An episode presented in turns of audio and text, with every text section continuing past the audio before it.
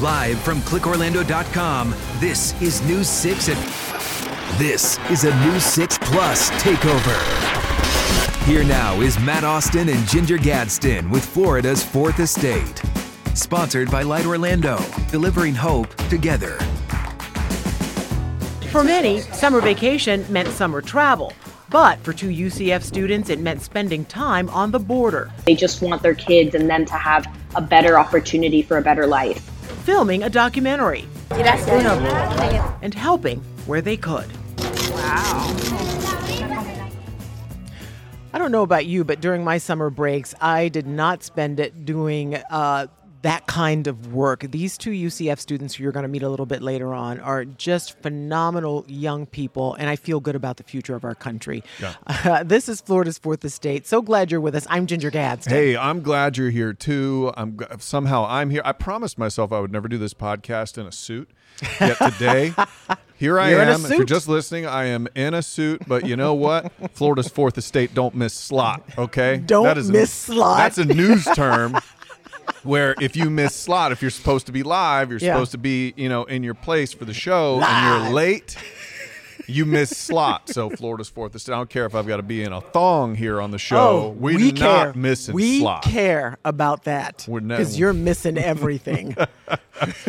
That's right. We're glad to have you with us uh, for another edition of Florida's Fourth Estate. Before we get to those uh, amazing college students who went out uh, to serve and to learn some things at the border, we have our big headlines uh, that we're talking about for the week. And there was a story that really captured everybody's attention. Everybody in the nation was talking about it as two Orlando police officers were shot near the end of last week. And as this story has progressed, we've seen where mistakes were made and now fingers are being pointed. Okay, there's several places where this guy, his name's Dayton Veal, had the opportunity to be arrested. To be brought in. So th- there was this situation right here where UCF police had pulled him over. They figured out his car was attached to him. And so when they pulled him over, they figured out he had a warrant out and they chase him around. They don't take his keys. And somehow he just ends up getting away from them, getting back to his car and speeding off. Okay. So that is one area where people are like, well, maybe he should have been caught there. But that's that's a tough situation, Ginger, where people are kind of you know just reacting. of course. Um, we can all, you know, Monday morning quarterback. For sure. And but there were several other as we've continued to learn more and more about this story, there were several other times when he could have been maybe put into jail so he wasn't hurting people. So he there was another situation, Ginger, where he was accused of doing some terrible things to a 14-year-old girl, which I don't really want to talk about on our No. podcast in case your kids are listening to this. Um, but he this happened while he was on probation for another string of incidents in Georgia. And instead of keeping this guy locked up, so again, this is a terrible situation where his DNA was found uh, with this young girl. Yeah. And he's bonds out. So a lot of people are looking at State Attorney Monique Worrell like, why was he able to bond out with such evidence pointing at him while he was already on probation for a few other things, specifically some bad stuff in Georgia? So he gets out on bond, right? And then I'm sorry, sorry but wait, there's more. But wait, there's more. So that so there you can kind of point at the state attorney, and that's where Governor Ron DeSantis is saying, "Oh, it's this look, the state attorney messed up." Well, there was another situation where this guy had a warrant out for his arrest from Georgia while he's wearing an ankle monitor on for six weeks, and for some reason, the Department of Corrections, which is run by the state, which is overseen by Governor DeSantis. They had six weeks where this guy had an ankle monitor on and a warrant. They did not go and get him. So, several points in this process, Ginger, this guy could have been put away and would have not hurt those police officers. And it seems like there were some failures going on in our state at several different levels. And now everybody's pointing the finger at each other. Well, there's enough blame to go around, which is why everyone's Right. pointing the finger at, at someone else. It, it just seems like it was a series, a comedy of errors, one after the other. And this guy, Dayton Veal, who we're talking about, he could have just laid low because he got lucky on so many accounts, right? He just escaped one thing after the other. That you would think it's like, okay, you know what? I've done some bad stuff. I'm just gonna live right now. But He didn't. And the thing that really got everyone's attention is when he shot those two police officers. And thank goodness they are still alive and still with us. Uh, Mr. Veal is not because he was killed during that confrontation. SWAT team but just yeah, just Mm-hmm. so much blame to go around, and it really does make you scratch your head and question, like, why was this guy even out on the streets in the first place? All right, moving on to our next story. It's a it's a much lighter story, but it still involves crime, but we just don't know who's responsible for it yet. Can you imagine? You're the mayor of a big city like Tampa, uh, and you're in the Florida Keys, and you're with your family, and you're fishing, and you catch something that it looks like a square grouper. Well, we don't have to imagine. That actually happened to Tampa Mayor Jane Castor. She was with her family fishing in the Florida Keys, and she, you know, she's a former police chief. We should say that. So, uh, also, so you know, so She she's knew got a was she's got a away. good eye. She sees this thing. It's about it's in a package about the size of a microwave, and she sees it, and she's like, let me just wheel wheel that in there, reel it in. And so she reels it in, and it's like, what in the world? Cuts it. She goes, oh, that's that's definitely cocaine. Mm-hmm. And when you look at the packages, we were wondering, it's like it's got butterflies What? on it. Well, It's like, why does They it? have a branding manager at this cocaine facility. What's going but on? where's the facility? Where did this cocaine come from? And it is worth a lot of money, and someone is probably out there looking for it right now. Um, the mayor says if you can identify it, Please come to the police let station. her know.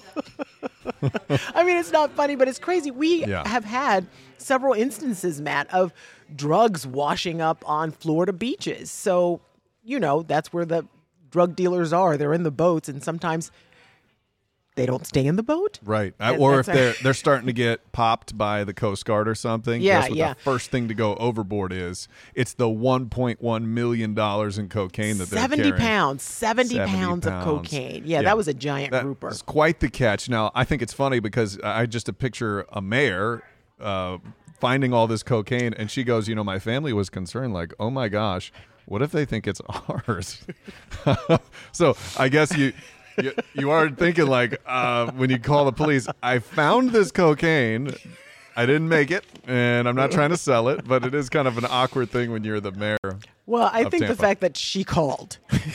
If you're calling, reported it's probably not. Yeah, it's probably, probably a good not going to be yours. But maybe you that's know. what they want you to think. I, don't know. well, yeah, no, she's uh, she's got a great record, great record. But it was just one of those stories. It's like of all people to find it, you know, what Right. would have what if someone else had found it? What would they have done with it?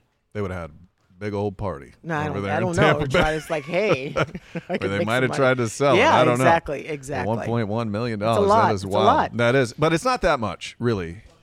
Oh, well, because well, not- relatively not, speaking. compared to the mega billions Mm. drawing. So one point five eight million dollars, and you knew no billion, what I say million million, I'm million. sorry. I can't even grasp one point five eight million. So one point five eight $5. billion. They won twelve dollars in the Mega Million. Of course, it took place at a Publix in Florida, kind of up there near Jacksonville. Duval County. Duval. That's how you have to say it, by the way. Yeah, they won. I don't know. It's one person. They're not. I mean, maybe somebody was buying for uh, their whole, you know, their whole workplace or something. But this is one ticket, and uh, they. It wasn't our workplace. We were in. A, we have a, a pool going. Yeah, I don't get But- in that thing. Yeah. No. So You know, so here's the deal: if you guys ever win the pool and you're all out of here, guess who's more valuable to old Channel Six? good. This guy right here. While you're on the beach sipping your pina colada, Let's turn on that valuable news. I'm going to be now. working my buns off trying to replace 40 people at the news station. Maybe it's not. I haven't really thought it out that well. yeah. Okay, we have an amazing story for you coming up. Some college students, uh, they're not vacationing the way a lot of people like to, sipping that sangria. They're out there headed to the border trying to learn some things and help some people meet them, the students from UCF, right after the break.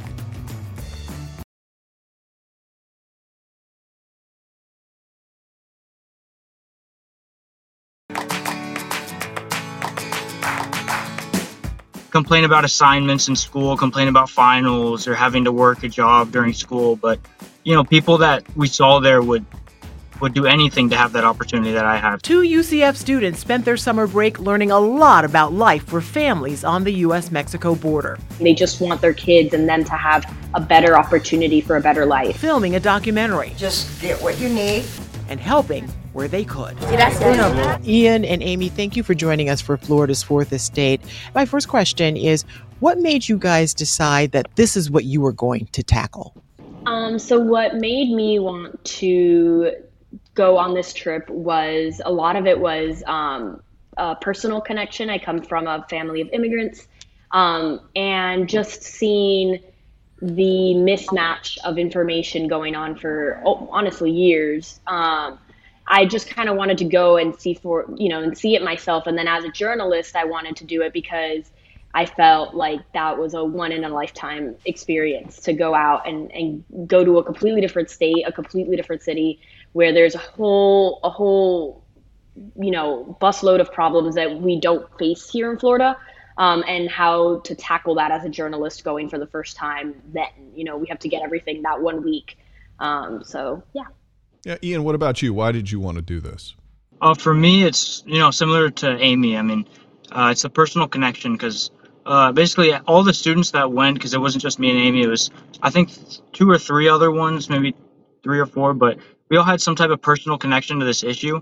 And you know, even though we're in Florida and we're far away from the border, we have family that cross or we have family that um, has come here from Central America or you know from other countries. And for me, it was very much a personal thing, and just you know being able to kind of experience that and and and take that into what I want to do as a career, kind of like a motivator, you know. So it was very good opportunity for me, and I felt like I just felt like the urge like to go. So when you got there, what did you see? Did uh, you probably everybody seems to have one thing going into this that they're expecting. Did what you expect to see actually happen, Amy? Um, no. So when we went to the border wall the first time, we went twice, and the first time we went, I was I was kind of expecting to see the same on both sides. Um, you kind of just like a deserted area, kind of what you're seeing there. Um, but when you look to the other side, the Mexico side, there's families that are living right up on that border wall. Um, and they come up to you and they talk to you. And i mean they that's their place. That's their home. There's a supermarket a little bit a few blocks down. I mean it is a community there. And i i just think that before that i really didn't think that anyone lived you know on the mexico side. They lived so close to the border because of everything going on. Yeah ian what did what did you find uh, when you got there? You know it's very interesting because you're just separated by this man-made marker but it's just like lack of opportunity on the other side but you know, like being in university and having the privilege to be able to get a college education that many people literally like a stone's throw away from you don't have. It's just, it's interesting. When you are able to go and see something like this and see the opportunity literally on the other side of the fence, they could touch you guys, which represents opportunity. How, and, and Ian, I'll ask you first, how did that change you the son of an immigrant that came from Mexico, it's not foreign to me, you know, the type of like being grateful for what you have in this country and things like that. But, you know, it's it's harder to see because I haven't seen exactly what my dad went through to get here and what my dad went through to be able to get citizenship here.